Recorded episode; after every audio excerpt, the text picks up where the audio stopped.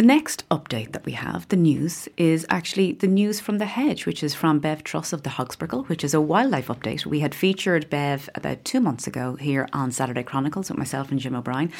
And um, Bev was just fantastic in terms of letting people know what to do with the wildlife now as the seasons change, what you can do to actually help care for them, but also different things to try and just be mindful of in terms of your own practices, how that can actually have a detrimental effect, whether on pets or whether on wildlife in the area as well.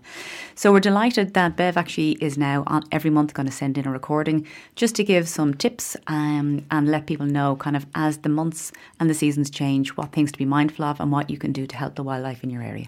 So we're going to hand it over to Bev. Hi everyone, thanks Jennifer. It's Bev from the Hogsprickle, and this is your October news from the hedge. So, October, it's all about Samhain, Halloween. It's the magical month. This is one of my favourite times of the year. The trees are starting to change colour and put on their coats of many colours the reds, the russets, the yellows. It's gorgeous. And the trees are telling us that, you know, it's not so scary to change after all.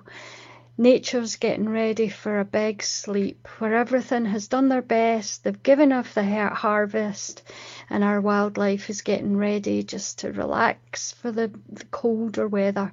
Hedgehogs are starting to nest. Hedgehogs use a winter nest for hibernation called a hibernacula. And these hibernaculars can be found in a lot of places in and around the gardens and in and around our countryside. Most of them are found underneath the bramble hedges in wild areas. You might even get the hedgehogs nesting under oil tankers and sheds in your garden.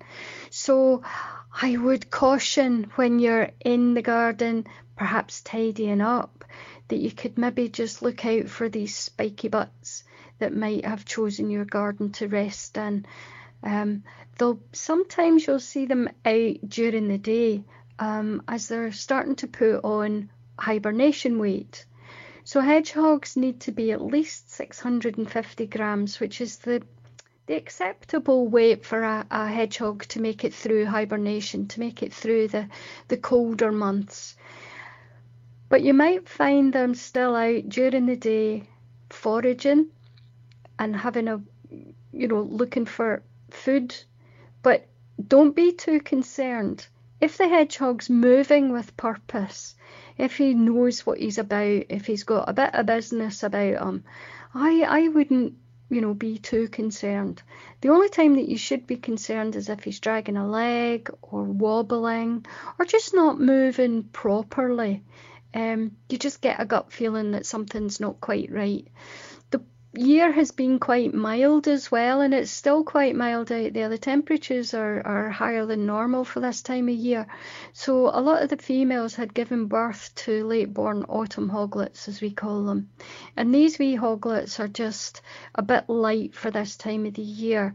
Um, just the other day, there, I admitted a hedgehog at 300 grams. Now, that's far too light. But the ones that are born later on in the year also have a, a depressed immune system, so we have to be quite careful about these wee ones. If you're concerned about any hedgehogs that you see in and around the garden, you think they're too small, they're too light, you can always bring them in and weigh them and see what their weight is. I am more than happy to give lots of advice. So you can WhatsApp me videos, WhatsApp me some photographs on my number. And if you call into the radio station, I'm quite sure Jennifer will give my number out.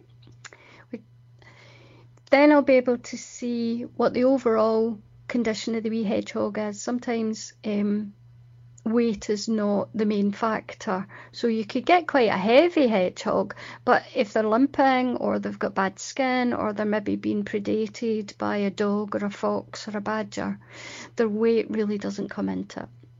And so I would always get in touch with me, and I'm quite happy to give lots and lots of advice. So these days are the most magical, but it's also quite frightening for people I hate fireworks. The noise just puts me on edge, and I'd rather just go into bed and pull the duvet under my over my head. It's just the noise of fireworks really gets to me, and I know lots of cats and dogs are terrified as well. If there happens to be horses in fields, etc., they get scared, but the wildlife gets absolutely terrified. Um, and really, in this day and age, fireworks are just little bombs that you set fire to. They're very expensive as well, so maybe forego that. Since the Irish and Scots Celts began celebrating Samhain over about 2,000 years ago, Halloween's full of mystery and thanksgiving and remembrance as well. It marks the time when cattle were brought in from their summer grazing into their winter fold. The gods were petitioned to protect the cattle during long, hard winter, but by now the harvest was done and the food was all stored. So Samhain is the night of the great Sabbat for the witches in Scots Gaelic. On Hallowmas, all the witches of Scotland gathered together to celebrate, to prophesy, and to cast their spells. Tradition has it on this night they can be seen flying through the air on their broomsticks with black cats, ravens, or on horses on their wild Hallowmas ride. I'm not quite sure the cats would sit on broomsticks these days. Black cats and hedgehogs were said to be the witches' familiars who helped them with spells and potions and guarding the home against ghosts and evil spirits. I don't know what that says about me, having 32 hedgehogs here at the moment and a black cat. I believe witches were then, as they are now, good people of, that love nature and they have a great knowledge of nature as as a healer, not not the ugly evil women popular with Disney and Hollywood. As far as the cats, I bet you they weren't just black cats. These women cared for all cats and bats as well. Bats came into Halloween and overseen by the popular Bram Stoker's uh, Dracula, as he would just turn into a bat to go searching for victims. But bats are actually very handy to have around. They eat over 2,000 midges each night, and that keeps the human population of the world healthy. Because we're all bitten by midges or mosquitoes, and the, the, the bats help to keep those nasty vectors down. Owls are another creature of the night. They were said to be familiars and sometimes were believed to be witches in disguise as well. So, if you've walked through or if you've heard a barn owl, the underside of a barn owl is pure white and that screech that they could give out. Barn owls were known as the ghosts of the forest. Is this also the legend of the banshee? Ravens and crows were said to possess a knowledge from the land of the dead, and along with the crows, they act as a liaison between this world and the next. I really like ravens and crows. I think they're highly intelligent birds.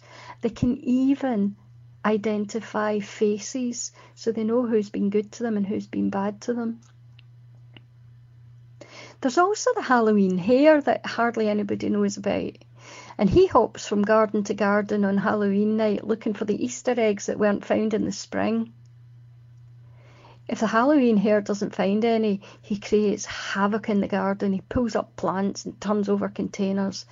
And a lot of gardeners hoping to avoid this mischief will leave Halloween treats in the garden and on Halloween night for the hare to find.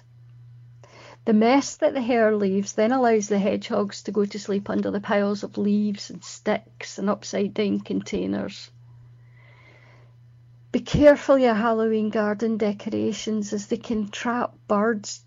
You know these kind of web, um, plastic kind of webs that people put over hedges or put over bushes in the garden. If there's birds in roosting in the hedges and in those little bushes. When the birds come out, they can get caught in these webs. Um, bats can also get trapped in them. And if they're on the ground or if the wind blows them into the ground, hedgehogs can get trapped and wrapped up in them, which isn't really good either. Pumpkins are another thing that over the last few years people have been leaving out for the wildlife once you're finished with them on Halloween. I would say though, put your pumpkins up high onto a bird table or high up onto a wall so that the squirrels and birds, pine martens, that kind of thing can eat them. Don't put them on the ground. Hedgehogs lack a cecum which is a part of the large intestine that produces enzymes to help break down fruit, fruit and fibre like vegetables. So when the hedgehog comes along and he tastes the, the pumpkin, it's absolutely brilliant because they've got a sweet tooth. But in general, they won't derive any nutrition from it. But they will feel full. So they'll eat it all up and then they'll go for a sleep with very little nutrition. And it can also give them really bad diarrhea, actually. So, the last thing you want when you're getting into hibernation is to have tummy upsets and diarrhea.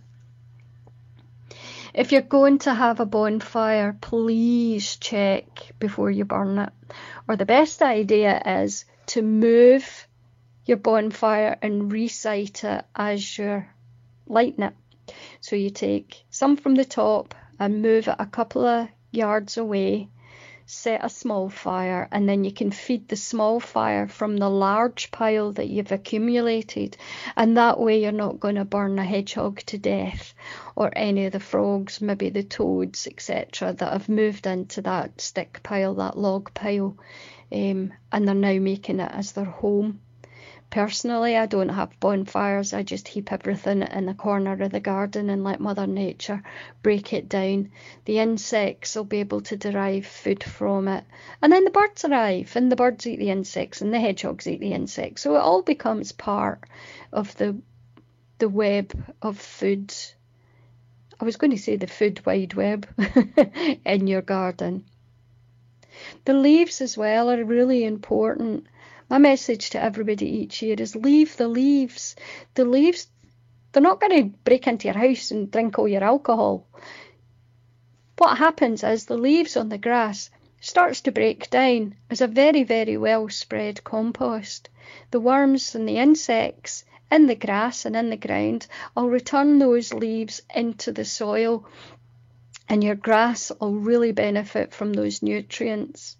If the leaves are piled in the corner of the garden, you'll find insect eggs there, like moths and butterflies might have laid their um, their eggs on the leaves, but also the solitary bees as well. They'll go in and they hibernate over the winter time, so they'll go dormant. The solitary bees like to go into sandy soil, leaf piles, into um, sticks and logs and things into holes in the wood, and they'll nestle away in there quite happily over the winter.